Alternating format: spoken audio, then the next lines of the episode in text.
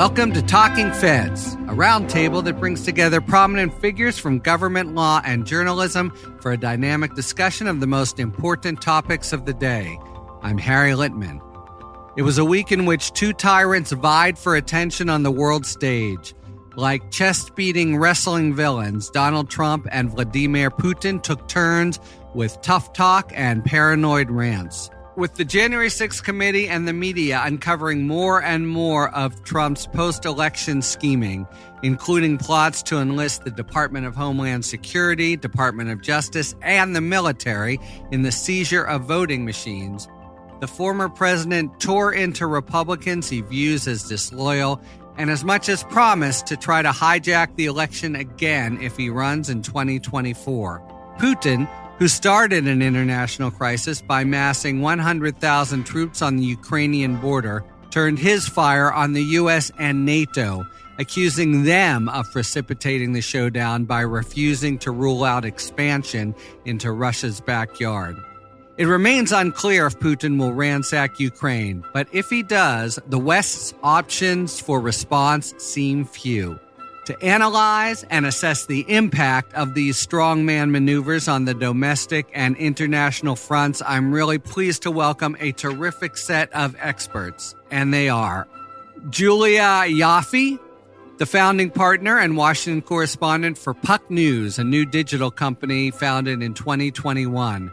After winning a Fulbright scholarship in 2009, Ioffe, a Russian American, moved back to Russia, where she became the Moscow correspondent for The New Yorker and Foreign Policy and was the first Western journalist to write a comprehensive profile on Alexei Navalny. Over the course of her career, Ioffe has written about foreign policy, national security, and domestic politics for The New Yorker, The Atlantic, Politico, and GQ. She often appears on television as a Russia expert. Julia, Thanks so much for returning to Talking Feds. Thanks so much for having me. It's good to be back. Next, and for the first time on Talking Feds, Greg Sargent. Greg has been with the Washington Post since 2010, authoring political opinion pieces for the Plumline blog. Previously, he was a writer for Talking Points Memo, New York Magazine, and the New York Observer. In 2018, he wrote An Uncivil War Taking Back Our Democracy in an Age of Trumpian Disinformation and Thunderdome Politics, exploring the deeper roots of our democratic backsliding. Greg, thank you very much for joining. Thanks for having me on. And finally, Congresswoman Mary Gay Scanlon.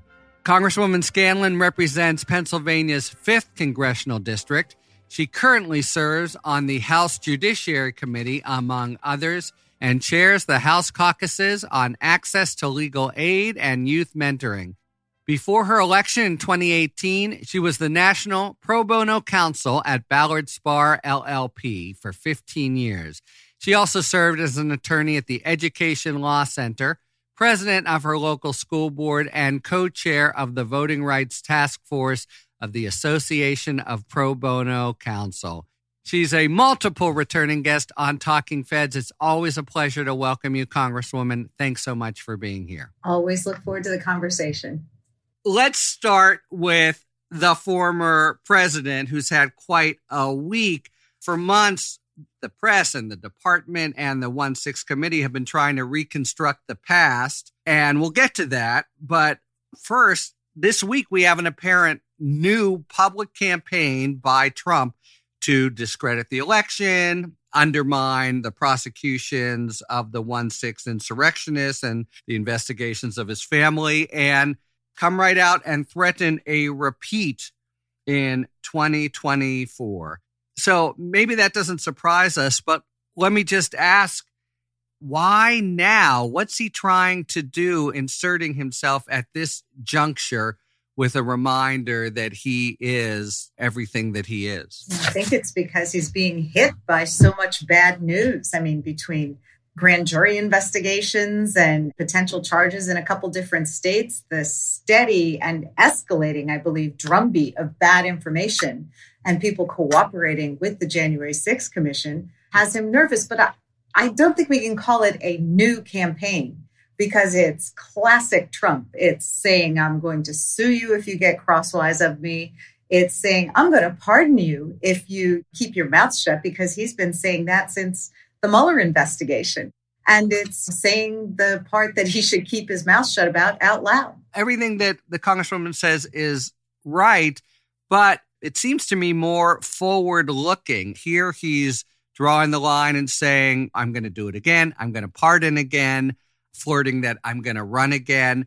Of course, he's going to say that again, I think like Putin, he still hasn't decided if he's going to run. Remember, this is somebody who said while trying to win the evangelical vote that he's never asked forgiveness from God because he has nothing to ask forgiveness for. So, like, he's not going to ask God for forgiveness. Like, why is he going to ask the American people for forgiveness? He is a narcissist who thinks everything he does is brilliant and right. Of course, he would do anything to hold on to power, as he's clearly demonstrated. He has in one of his books the sort of dictum that you never admit you're wrong. And I guess that also applies to coming face to face with the divine, too. Yeah. so, why is he parachuting in at this particular juncture? Do you agree with the Congresswoman? It's because there's just such a steady drumbeat of bad news for him? Yeah, I do. And I would actually add a couple of things to that. There are two reasons that I can see why he's doing this right now. One is to build on what the Congresswoman said that the January 6th committee is actually coming up with the goods. So, what Trump needs above all is to drive as many Republicans into the full insurrection camp as he possibly can so that they will be on his side when the full truth comes out. And so, by drawing a stark line right now that requires Republicans to either be for full insurrection and full immunity for Trump, no matter what's uncovered, he sort of fortifies his defenses, I think.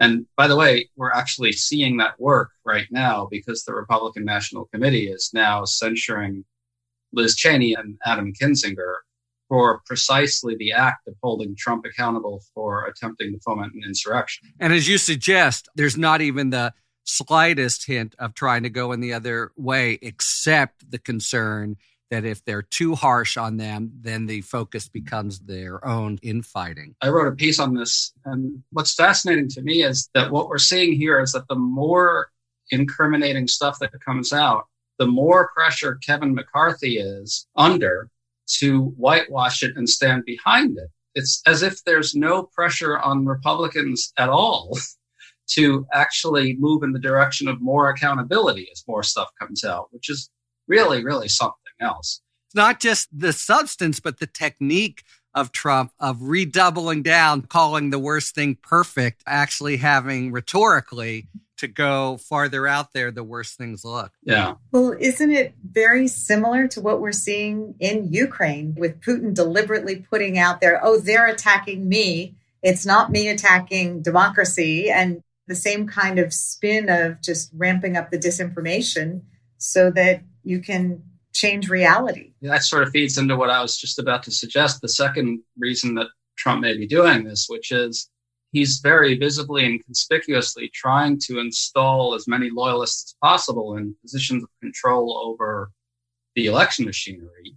And like you said earlier, I think we don't know whether he'll run again or not. I think there's a reasonable chance he won't because Trumpism turns very heavily on this kind of highly propagandistic depiction of invincibility and a bottomless pool of base support that can never really be shaken. And so I think a lot of that is just sort of that type of bluster. And he's actually would be pretty weak in 2024, I think.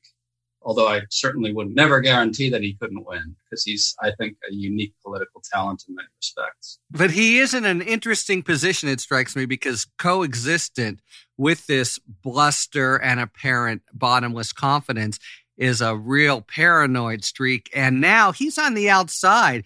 475 people cooperating with the committee. He doesn't know what they've said. Pence's top folks have cooperated and possibly said some very damning things, and he has to be passive and await the bomb. So maybe that's part of it as well. He just can't stand not to be in the action and trying to shape the actual dialogue. It's interesting because in drawing this line that we've been talking about, it also compels more Republicans into kind of battlefield positions of taking control of the election machinery, right? Like more candidates are worked up about the mythology of the stolen election. And the more public he is, the, the more likely it is he can get some people into position. And then the base will hold them to that promise of being faithful to Trump's lies about the election and lies about the next election if he runs and loses.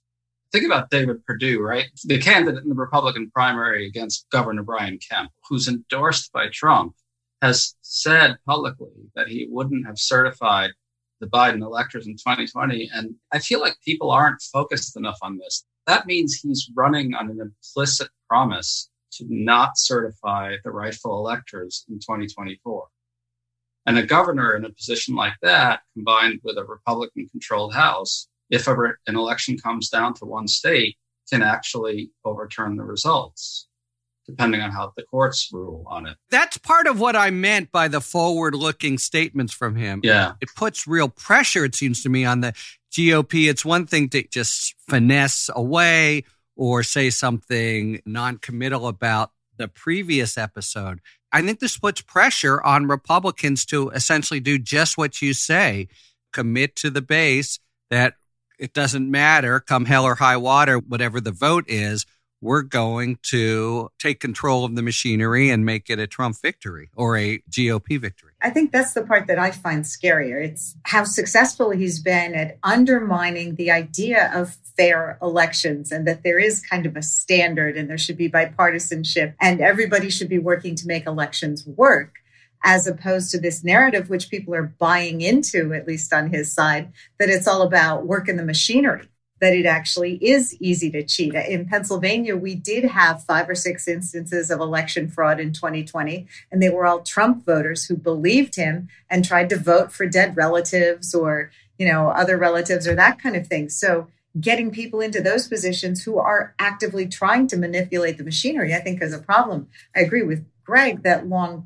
term, yes, Trump is a unique figure, but you know, there are cracks in the facade, even on some of the Trumpiest social media sites that I see in our region. You know, there's people, they're angry that certain things that he's done, like getting vaccinated, that there are chinks in the armor. And, you know, he's made some bad candidate decisions. So if he starts not being invincible, then we may see some of the Republicans peeling off. But the fact that there's been such undermining of the whole electoral system really, really troubles me. And, and that people think it's something to be gamed when it's not. I want to just add one point to that, which is something that is so odious about his most recent statements, which is in a country that is, because of him in large part, so polarized, there was at least an emerging consensus over what you would think would be an uncontroversial bedrock idea that domestic terrorists rushing the Capitol and physically assaulting members of Congress is a bad thing. And he's now going straight to the jugular on that and trying to reconvert that scenario. Even this little bit of bipartisan understanding could quickly erode and we could just have one total fiction and point of view and a siloed separation even as to that. Let's start with machinery. Uh, you know, a kind of head spinning detail is that it turns out memos were written and it looks like maybe all coming from Trump himself about the prospect of banana republic as it gets, seizing the voting machines, trying to get either Department of Defense or Homeland Security or DOJ. Greg, you wrote about it that it provides a big opening to flesh out key unknowns about his overall scheme. Let's start there. What what are you referring to?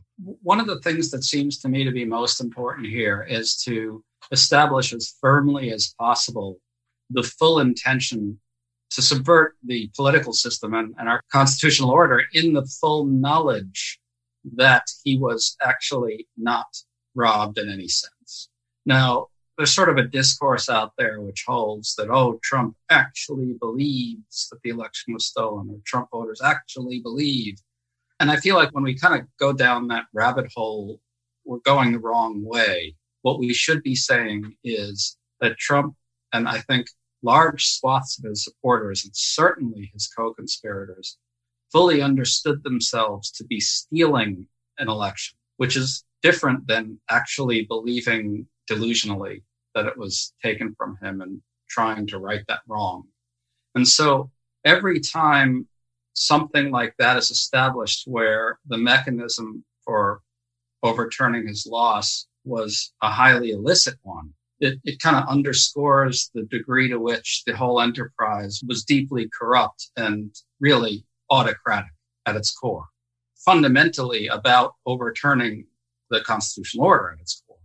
And so one thing that I'm looking for the committee to establish is to, to take that and then be able to establish based on his conduct during the violence that he came to see the violence as instrumental to overturning the election. I think that's the sort of throbbing core of this whole thing. And I'm pretty convinced that that's what the committee is bearing down on from all the signs that we're seeing. I think it's hard to read the script of what he said to incite the ralliers as full intent to use violence to overturn the election.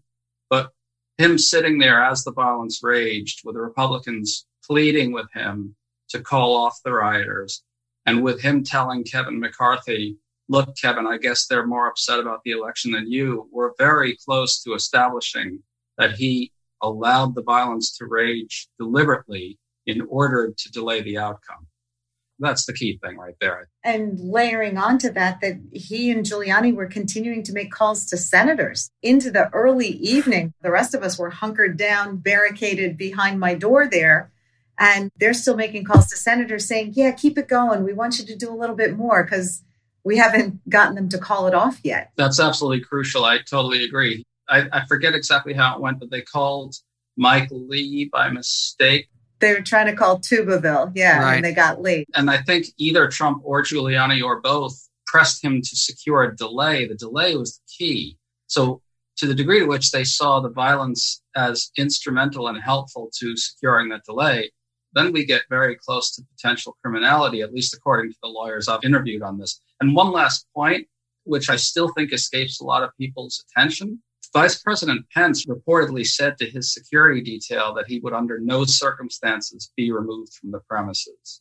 I interviewed Richard Ben-Veniste about this, the 9-11 Commission official, and he thinks that's a highly significant moment for the following reason that feeds into what we're talking about. Pence must have had some sense of what would happen if he were removed. That is, if a delay were secured. So he surely understood that to be part of the scheme and potentially hugely threatening. And I think we need to know more about that. Yeah, I think a lot of what we've seen come out the last week or so about what Pence knew, particularly with this scheme to have the alternate electors in place. Yeah. And the fact that he changed the wording of what he read on the floor in a way that seemed to acknowledge that idea. Uh, we've been particularly focused on the alternate electors in Pennsylvania because they gave themselves an out in Pennsylvania. They didn't forge the seal here. They gave themselves some wiggle room, which is is interesting. You mentioned lawyers' take on this. You know, the part that I've been fascinated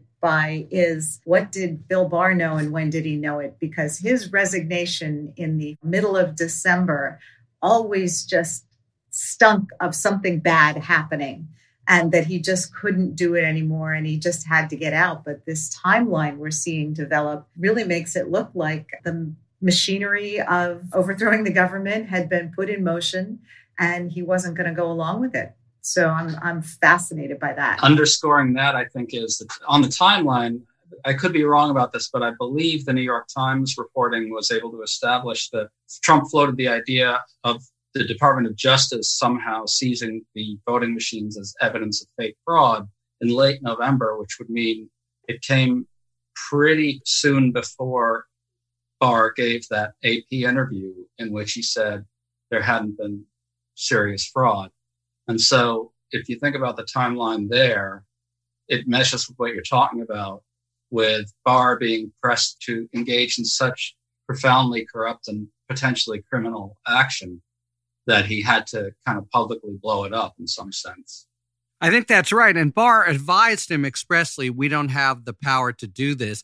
You know, Barr's book is coming out next month, and you have to imagine, just given the guy he is, where he is in public life, that there'll be some real stuff in there. I just want to point out, that I agree, Greg, that we're talking about the throbbing core and this evidence. I've actually written a piece about the inaction during those three hours and why it, in fact, supports criminal liability. But I think what the last few weeks are bringing home is it's just the very last of a whole chain of strategies and schemes. And by that point, it was just to try to delay, impede, which matters under the criminal law.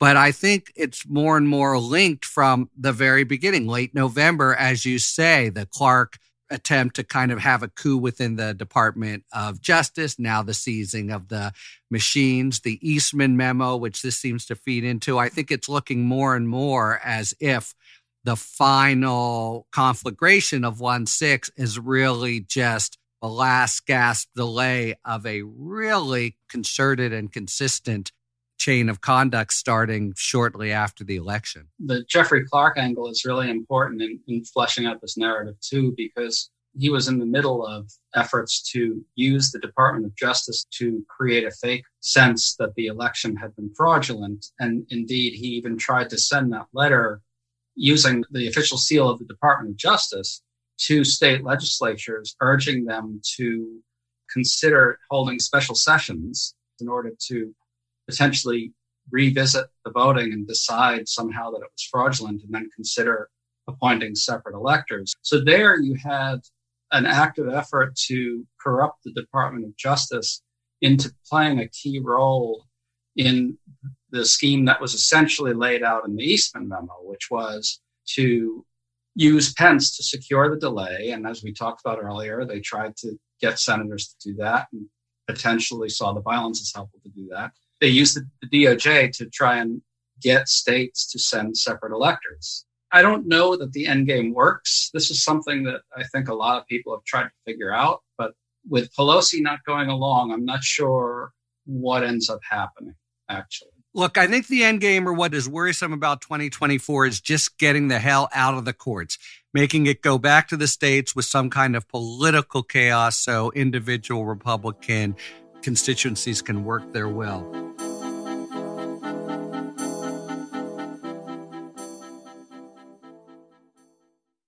Hey there, Talking Fed listeners. We know you care about what's happening across the country, from policy to current events and beyond. Tragically, no issue touches the lives of every American quite like the issue of gun violence. For a weekly deep dive into gun violence in the United States, including firsthand accounts, policy efforts, and so much more, check out Red, Blue, and Brady brought to you by Brady, one of the oldest and boldest gun violence prevention groups out there. If you'd like to learn more about Brady's work, follow us on Twitter at BradyBuzz. And don't forget to listen to Red, Blue, and Brady wherever you get your podcasts. Let's just take a couple minutes to talk about politics and how that's figuring in and the state of play as, of a month ago, lots of doomsday predictions that the Democrats had their back against the wall and were really looking at a possible debacle in November. Has the profile changed now? And if so, how? I mean, I find it hard to imagine that the historical patterns will be overcome. Virginia bodes very badly in terms of the amount of energy that the Trump base and the Republican base is showing, even without Trump on the ballot. And so that seems like a major problem, although Democratic turnout was also better than we thought. That supercharged Republican turnout seems hard to overcome. You know, the flip side would be that we saw great jobs numbers today, or at least it's a bit of a mixed report, but it was far better than most people expected. So we could see the economy really continue to boom.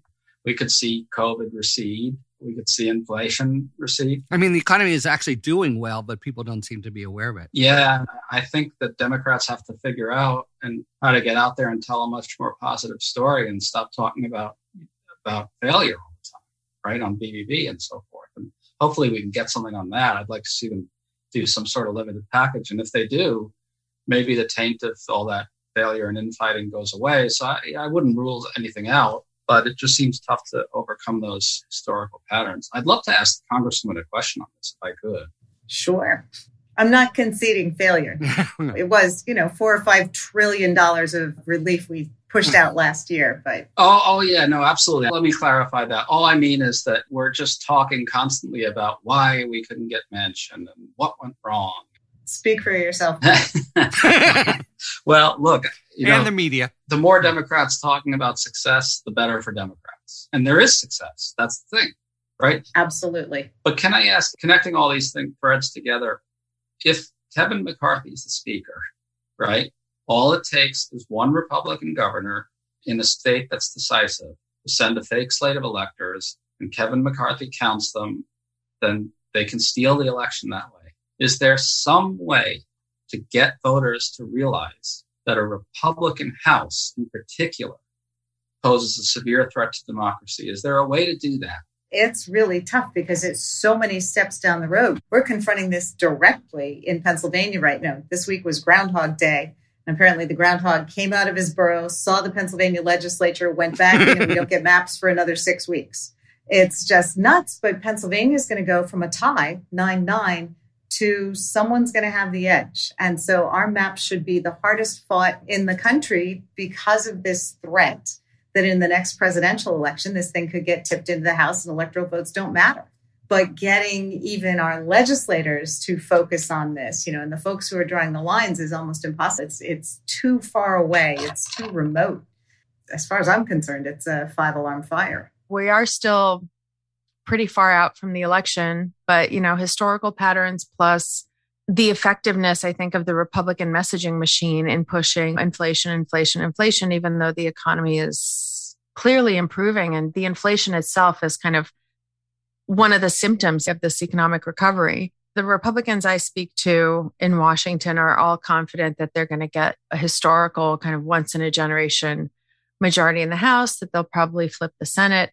And what's striking to me about that is going back to what we discussed about January 6th is that this is happening as all this news is coming out about what happened on January 6th, how far the Republicans and the Trump administration were prepared to go, how far they did actually go. Yes, you have to factor in gerrymandering and disinformation and the fact that Americans now live in this kind of bifurcated informational space. It is stunning that what we're looking at, you know, if all things stay the same, which they won't, but that voters are going to handsomely reward the party that tried to overthrow the US government at that point, it's like, what's the point of this commission? Just to kind of set down a historical marker and to begin the historical investigation of this event for future historians? Because it doesn't seem to be having an effect politically. Is there some more general way of making the headlong plunge into extreme radicalization that we're seeing from Republicans an issue in the midterms? I mean, you've got Republican legislatures passing laws that are designed to whitewash our past and muzzle teachers. They're running in primaries that are being decided by who can be more loyal to Trump's lies about the election. In some cases, they're running on an explicit promise to be ready to overthrow a future election. Is there some way to make Republican radicalization matter to people? I'm hoping that's where we're headed. There's an article in the Philadelphia papers today about how much money is being spent still on trying to audit the 2020 election and how there's no evidence that there was any problem. I grew up in Northern New York, and there's been one Democratic congressman in that district. It's currently Elise Stefanik's district, although that's going to change a little bit in the next round. But that happened when Sarah Palin tried to come in, I think in 2010, and mess with that election and try to pull things too far to the right.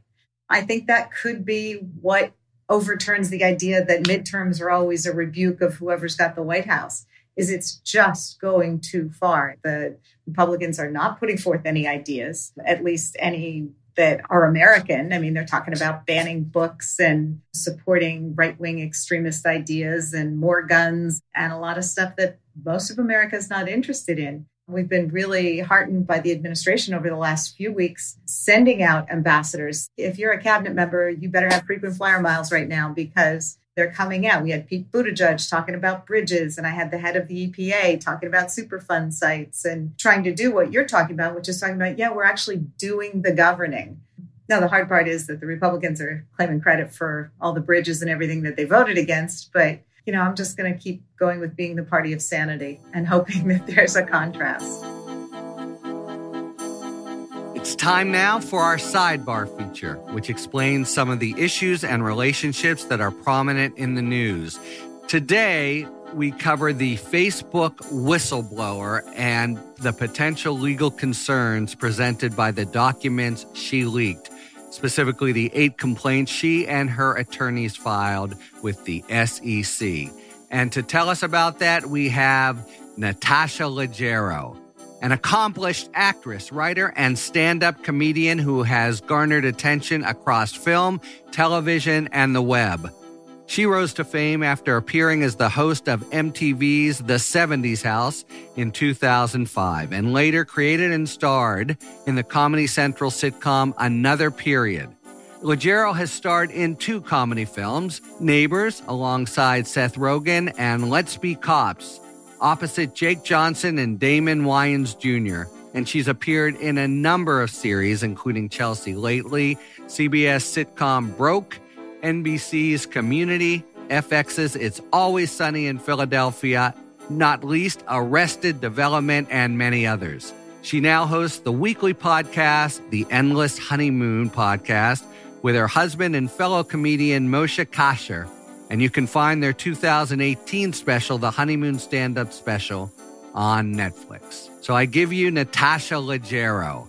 Frances Haugen, a former Facebook employee turned whistleblower, testified before Congress in early October about documents and information that she leaked to both lawmakers and the public. Haugen focused mostly on Facebook's failure to publicize internal studies and surveys that showed the harmful effects of the company's products, including the spread of misinformation, the proliferation of hate speech, and the negative body image of young women. The documents present clear moral concerns, but what about the potential legal concerns? Haugen and her attorneys have filed eight complaints with the Securities and Exchange Commission. The gist of the legal claims is that Facebook violated securities laws by failing to disclose the various data present in the leaked documents to investors and others. Publicly, Facebook continues to insist on the safety and popularity of its products. And yet, according to Haugen, the internal records demonstrate an emphasis on profit over people. Haugen's attorneys allege that beyond a moral misstep, Facebook executives materially, unquote, misrepresented the company's products to investors and potential investors. Essentially, in not publicizing the internal studies and data, Facebook broadcast a false image of its financial outlook.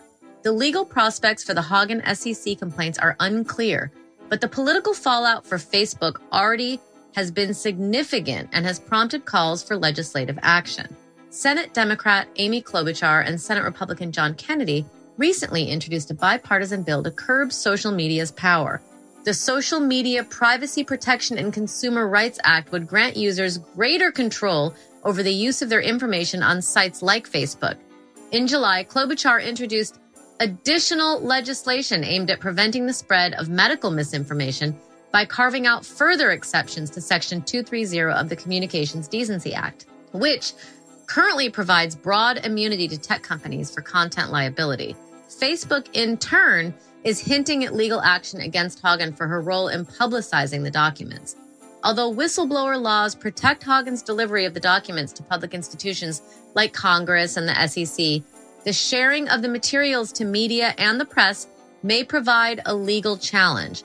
Thus, Facebook could try to come after Haugen for alleged violations of her non disclosure agreement with the company. On the other hand, employees like Haugen enjoy a measure of protection based on public policy.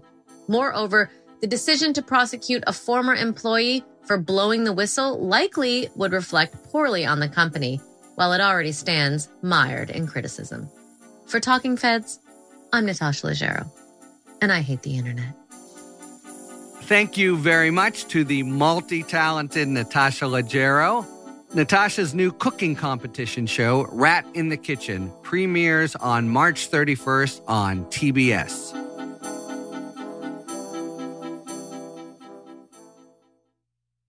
So, for weeks, Russia's been building up military forces on the border of Ukraine, and more than 100,000 troops are at the border.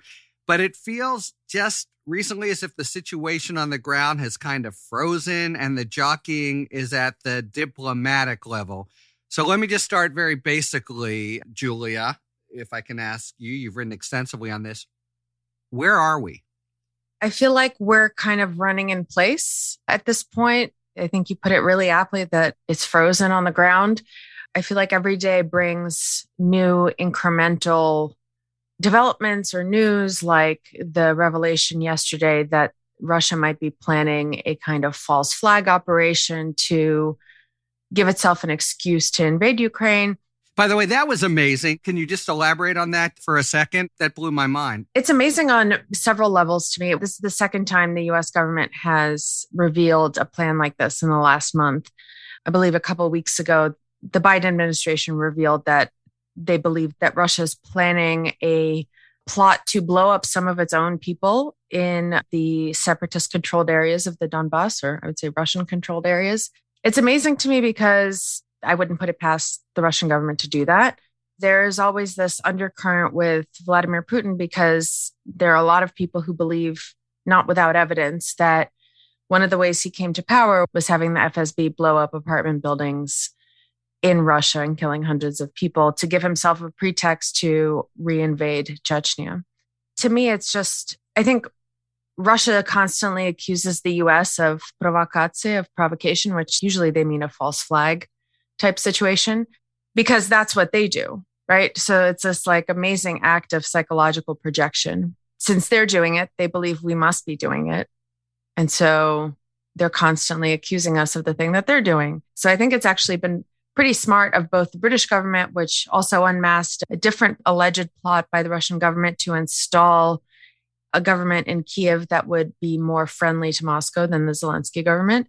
So I think it's actually quite a brilliant strategy to unmask these plots or alleged plots because it kind of defangs them.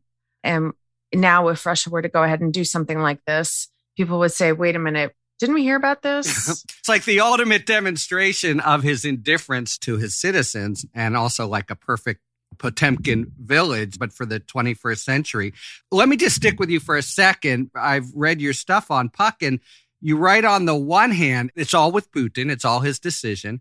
Fiona Hill and you in discussion seem to think, well, he can't be caught out as bluffing. On the other hand, you seem to think that he's vacillating. I think you compared him to Hamlet. So do you think he hasn't decided? I don't know that he will necessarily invade. What I'm hearing from my US and British sources is they think it's a done deal that he will absolutely invade. I am not as convinced. I mean, I think it's more likely than not, but I don't think it's 100%. I'll have something out in Puck next week speaking to a foreign policy scholar who's very close to the Kremlin, who kind of explains their thinking. And to me, it resonates as much more realistic and descriptive of the truth than what I'm hearing in Washington, which is, I think, again, this is a, uh, escalate to de-escalate situation and that i think that they might still end up invading if they don't get something close to what they want but escalate to de-escalate it's become shorthand in kind of foreign policy circles to describe what putin does which is crank up the pressure ask for the impossible shoot for the moon knowing that you won't get 100% of what you asked for but if you walk away with 40% of what you asked for, that's still 40% better than what you had before doing this, right? You end up with something that you didn't have before. It still has a, kind of improved the situation in your favor. And I still think that that's what the Kremlin is hoping for here. They might still invade. I'm not as convinced that it's a done deal. And it does seem lately like it's been this sort of stalled rhetoric. Let me just stay with you for one more second. You say if he gets what he wants, Initially, it seemed what he wanted was a land grab of Ukraine. Now, it, if I understand right, it seems to be that he's looking at NATO and NATO to not have an open door policy, or he's saying what he wants it has something to do with the United States and NATO. How would you summarize what he wants? I don't think he ever wanted a land grab. Well, that's a lie. For 2014, he did a land grab. I don't think what he wants now is necessarily a land grab. I think he wants NATO to kind of chill out, roll back, and not get any closer to his borders. I think he wants even more of a buffer zone around him that he's created with Belarus, Armenia, Kazakhstan, Kyrgyzstan, like all the former Soviet republics. I think he sees it as a negotiation of Russian security. So getting NATO to agree to not put missile defense systems too close to his border, not to take any more countries close to his border.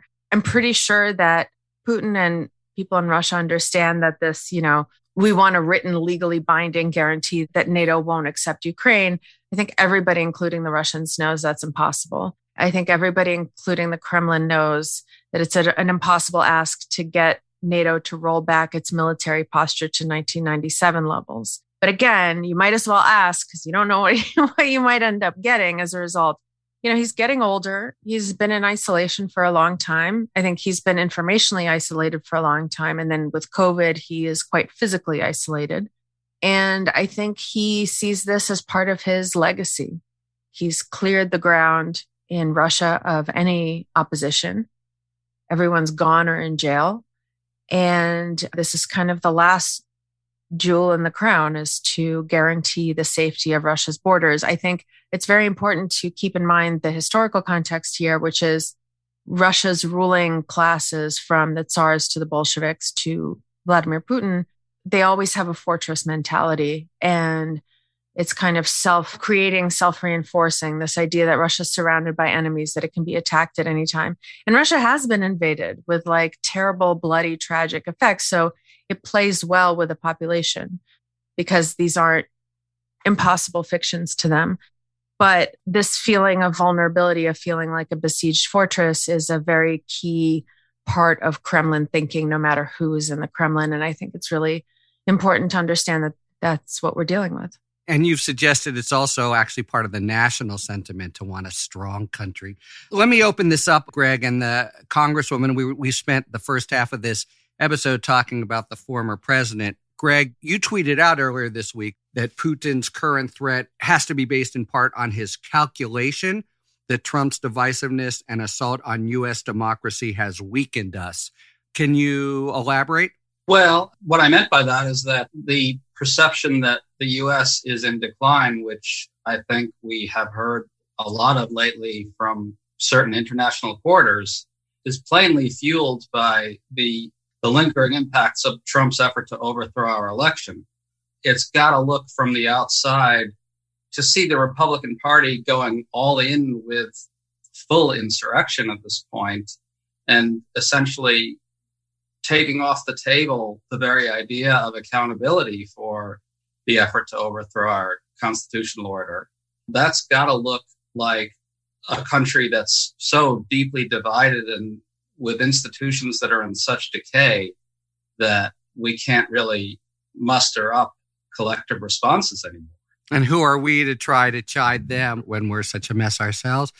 Let me follow up on that. And maybe I can ask you, Congresswoman, about this bizarre domestic wrinkle here, which is the Tucker Carlson situation. There seemed to be among the most Trumpy Trumpists a view that the U.S. should be, in fact, supporting Putin, throwing its weight behind Putin, even as what remains of an establishment Republican Party, starting perhaps with McConnell, is still very pro sanctions and bullish on that.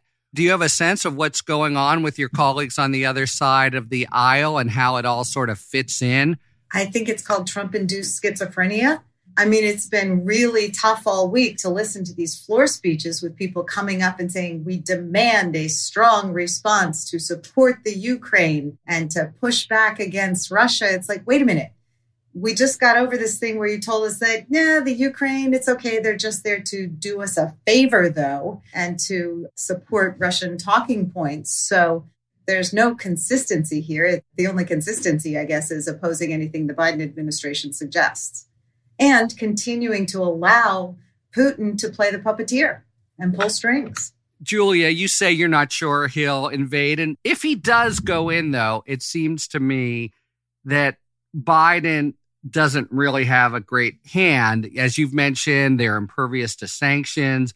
Biden's already said he won't send troops just weapons, but Ukraine's army is pitifully outmatched. Europe, I think you've written, is still very dependent on Russia energy sources. It might do something to freeze the assets of Russian oligarchs, but that's really, you think, not going to happen. So, am I right that you know U.S. strategy should be to do everything it can to prevent some kind of engagement? But if it happens, our choices are few. Yeah, and I think that's also part of Putin's idea is to kind of show that isn't that interesting that you don't want to fight for this part of the world and you don't have much that you can do about this part of the world. Could it be that it's because it's our sphere of influence and not yours? And the fact that there's already been an invasion of Ukraine. It happened in 2014 and Nord Stream 2 was built after that. And Europe hasn't really done much to diversify away from its dependence on Russian oil and gas after there was an invasion in 2014. So I have no doubt that the Russians are like, mm-hmm, sure, okay. Yeah, you're going to say, okay, sure, good luck with that. I do want to get back to the kind of the domestic aspect of it. I think Russia has become, especially since 2016, it's become what we really talk about when we talk about Russia. We're talking about ourselves it's a very apt demonstration of the horseshoe theory, where you have people like Tucker Carlson and people like Glenn Greenwald, who are now buddies. And Glenn Greenwald is frequently on Tucker Carlson's show. Where their paths crossed. Right. And so, what I've seen, especially on social media, is people from the hard left and the hard right agreeing that Russia's the party we should be supporting and Russia's the better place. For the right, it's because Russia is this ideal for them that doesn't actually exist in real life, that it's this white Christian kingdom of traditional values, which is not what it looks like in real life on the ground. And for the hard left, it's buying into the Kremlin propaganda that Ukraine is just all neo Nazis. So again, it's just become a foil for us talking about you know, I think a lot of Americans are just extremely self absorbed and provincial and don't really know what's going on outside of the American borders. And when they think about it, they just project US ideas, US concepts on other parts of the world. And so we get Tucker Carlson and the Glenn Greenwalds of the world agreeing on something that has nothing to do with reality. I was just going to say that's also consistent with kind of the Trump view of Russia. It's about putting a Trump hotel in, you know, the middle of Red Square or whatever, not looking at the values and, you know, what it does to democracy. That's not really part of the equation for him. So it's kind of part of the same worldview mm-hmm. or lack of worldview. Yeah. So, in a sense, we assume that American values mean something there or have some purchase, and it's just a complete bumbling miscalculation. Well, it's what Putin has always insisted that when we are in the world saying we believe in democracy and human rights and freedom of speech and all this stuff, Putin and the Russian government are like, yeah, yeah, sure, sure. And they think that it's the same thing that they do. They're very kind of realpolitik approach to geopolitics. They dress it up with some nice sounding bullshit excuse me, and insist that that's why they're doing it. And so they think that's exactly what the US is doing, that we don't believe in any of this stuff, that we're doing any, all of this for oil to pressure Russia, whatever cynical explanation you want to insert there. And I think the Trump administration proved their point perfectly. Yeah. And our own internal strife over what had been kind of bedrock values seems to feed that one thing that I think is interesting about the dynamic that Julia was talking about with the quote unquote populist right and the Glenn Greenwalds of the world, and I'd love to ask about this and hear more. It seems to me that what you see in someone like Tucker Carlson and maybe Josh Hawley to some degree, and in kind of a, a big chunk of what we call the new right these days, is a kind of alignment with what you might call a right wing authoritarian international of some kind. And mm-hmm. it feels a little to me like someone like Greenwald, who I don't know if would, if he's even on the left anymore, but it feels to me like certain types of leftists who are in that sort of camp too aren't necessarily aligned with the right wing international, but are more suspicious of liberal internationalism and anti-war. And I wondered if Julia could kind of talk about those dynamics some more because I still find myself trying to figure out this right wing international a little bit because you have Tucker playing a Orban. There was that long article in the New York Times about the new right's infatuation with Hungary. And it seems to me to feed directly in to this type of positioning on Russia and Ukraine. And I'd like to understand that better. Me too. I don't know. I, I mean, again, I think they come to it from different ideological starting points, but they end up, at least in terms of this, in a very similar position.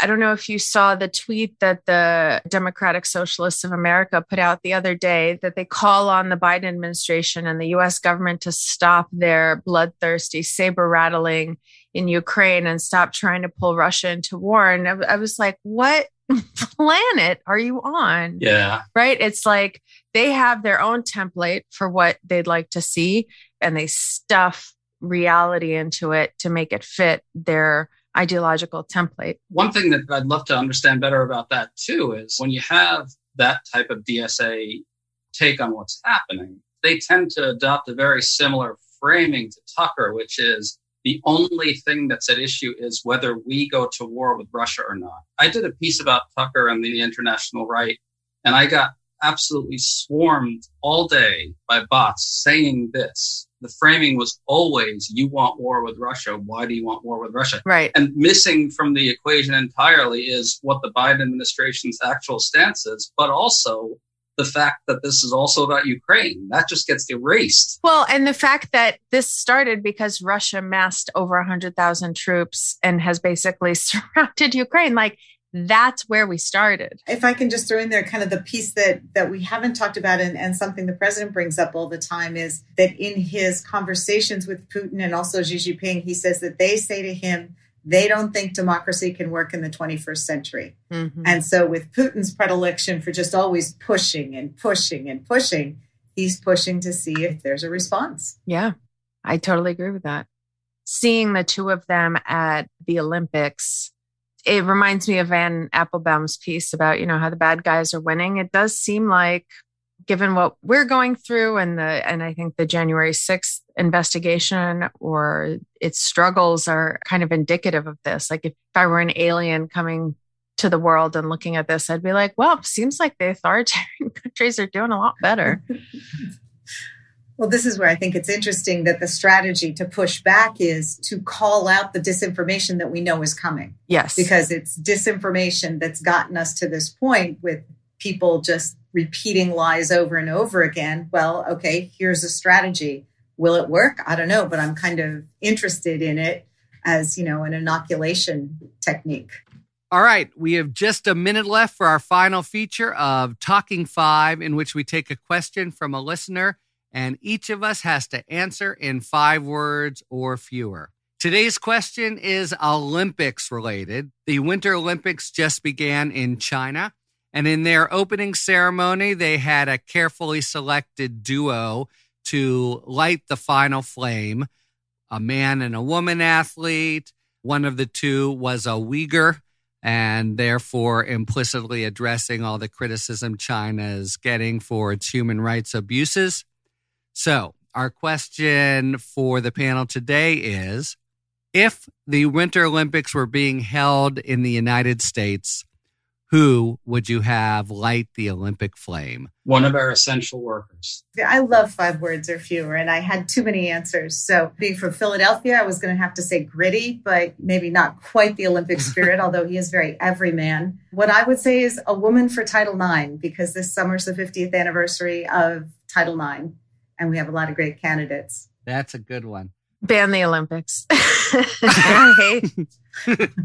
Here's what I got Liz Cheney and Lin-Manuel Miranda.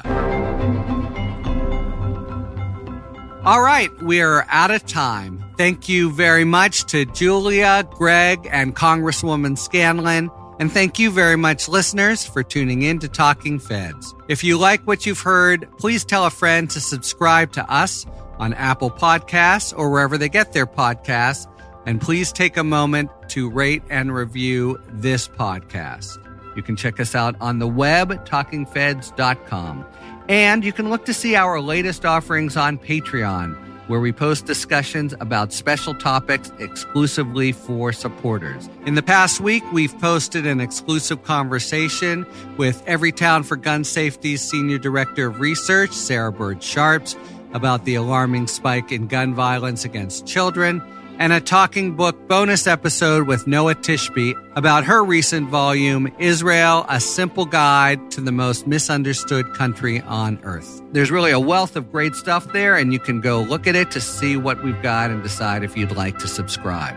Submit your questions to questions at talkingfeds.com, whether it's for five words or fewer, or general questions about the inner workings of the legal system for our sidebar segments. Thanks for tuning in, and don't worry, as long as you need answers, the feds will keep talking. Talking Feds is produced by Mal Meliez, associate producer Olivia Henriksen, assistant producer Matt McArdle, sound engineering by Adam Macias. David Lieberman and Rosie Don Griffin are our contributing writers. Production assistance by Ria Cohen Gilbert Helena Tano, and Emma Maynard. Thanks very much to Natasha Leggero for explaining the legal situation with the Facebook whistleblower.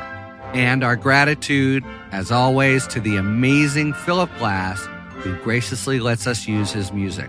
Talking Feds is a production of Delito LLC. I'm Harry Litman. Talk to you later.